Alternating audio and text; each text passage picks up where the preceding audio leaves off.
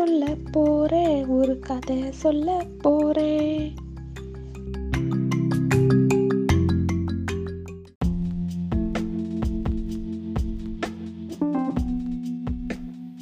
குழந்தைகளே எல்லாரும் எப்படி இருக்கீங்க? ரொம்ப நாளைக்கு அப்புறம் திரும்பவும் உங்களை சந்திக்கிறதுல ரொம்ப சந்தோஷம். சரி இன்னைக்கு நான் உங்களுக்கு தெனாலிராமன் கதை சொல்ல போறேன்.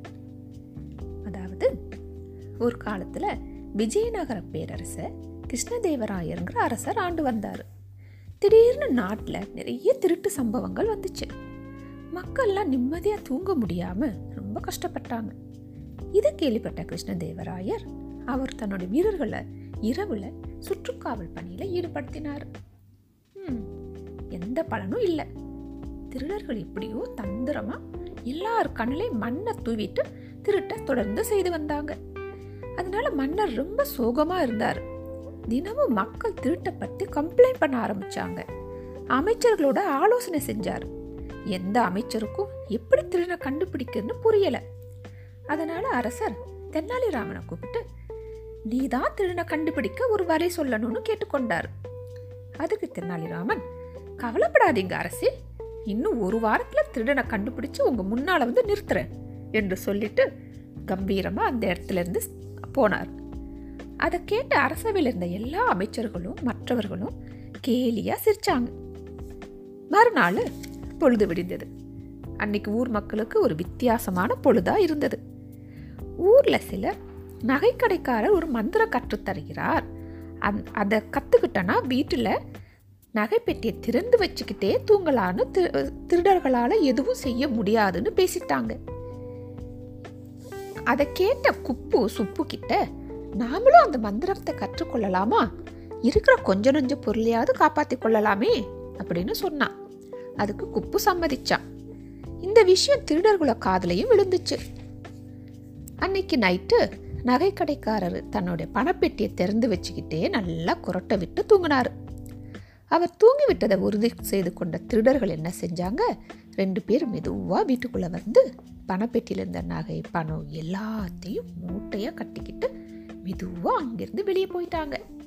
அவங்க சீக்கிரமாக நடந்து போய் பக்கத்து தெருவில் இருக்கிற ஒரு மந்திரியோட வீட்டுக்குள்ளே நுழைஞ்சிட்டாங்க. மறுநாள் நகைக்கடைக்கார வீட்டில் திருட்டு நடந்துச்சுங்கிற சம் அந்த செய்தி காட்டு தீ மாதிரி ஊரெல்லாம் பரவிச்சு. இதை கேட்ட அரசர் கிருஷ்ணதேவராயர் நகை கடைக்காரர் ஏன் இவ்வளவு முட்டாள்தனமாக நடந்து கொண்டாரு? ஊரில் இவ்வளோ திருட்டு பயம் இருக்குன்னு தெரியும். திருடர்கள் நடமாட்டம் இருக்குன்னு தெரியும். தெரிஞ்சும் ஏன் அவர் பணப்பெட்டி திறந்து வச்சுட்டு தூங்கினாரு? அப்படின்னு குழப்பம் அடைந்தார். அப்போ தெனாலிராமன் ரெண்டு திருடர்கள் மற்றும் அவர் திருடிய அவங்க திருடின பொருள்களோட அரசவைக்குள்ள நுழைஞ்சாரு. அரசர் உட்பட எல்லாரும் அவர் ஆச்சரியத்தோட பார்த்தாங்க.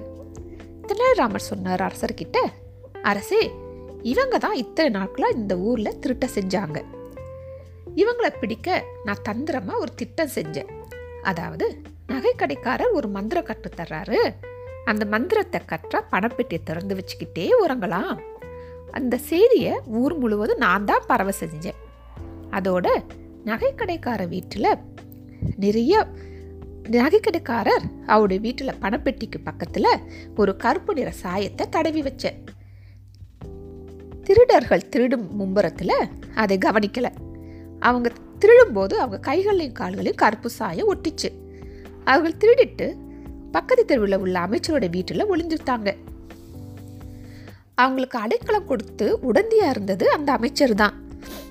என்று நான் நான் அவங்கள கையும் களமாக பிடிச்சிட்டேன். அப்படின்னு நடந்த சம்பவத்தை சொன்னார். அரசர் மலைப்பின் உச்சிக்கே போயிட்டாரு. ஒரு தனி ஆளாக சாமர்த்தியமாக திருடர்களை பிடிச்சதை பாராட்டி தெனாலிராமனுக்கு பொண்ணும் பொருளும் பரிசாக வழங்கினார். திருடர்களையும் திருடர்களுக்கு உடந்தையாக இருந்த அமைச்சரையும் சிறையில் அடைக்க உத்தரவிட்டார்.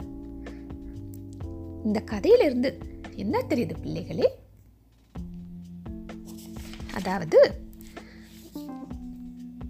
ஒரு உண்மையை கண்டுபிடிக்க ஒரு சின்ன பொய் சொன்னால் தப்பில்லை அப்படின்னு தெரியுது. அதுக்காக நான் உங்களுக்கு பொய் சொல்லுங்கன்னு சொல்லலை. ஒரு உண்மை உண்மையை கண்டுபிடிக்கிற வேண்டிய இடத்துல சின்ன பொய் சொல்லலாம். சரியா?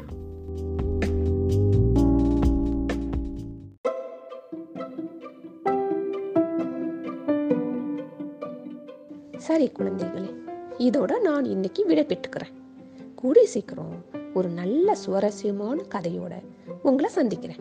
சரியா? வரட்டா. டாட்டா. Bye bye.